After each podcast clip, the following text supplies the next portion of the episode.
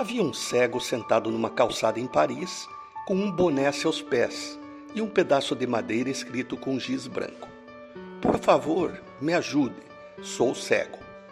Um publicitário da área de criação, que passava em frente a ele, parou e viu umas poucas moedas no boné.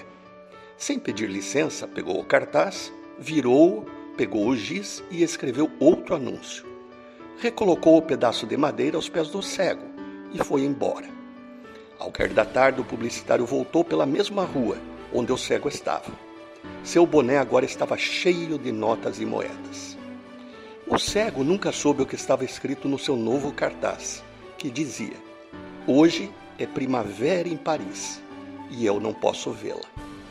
Há várias formas de dizer algo, mas poucas que tocam o coração das pessoas. Quando comecei a trabalhar com previdência, pensava muito em como sensibilizar as pessoas a se preocupar com seu futuro. Escrevi um livro e o mais difícil foi dar o título. Optei por Previdência. Um dia você vai precisar dela. Acabei ficando conhecido por esse refrão que hoje está na cabeça de muitas pessoas que perceberam a importância de refletir sobre a velhice e pensar nela, pois o futuro chega e é avassalador para quem não se prepara para ele.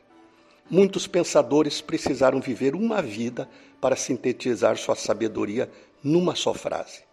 Vale a pena lê-las. Renato Folador para a CBN.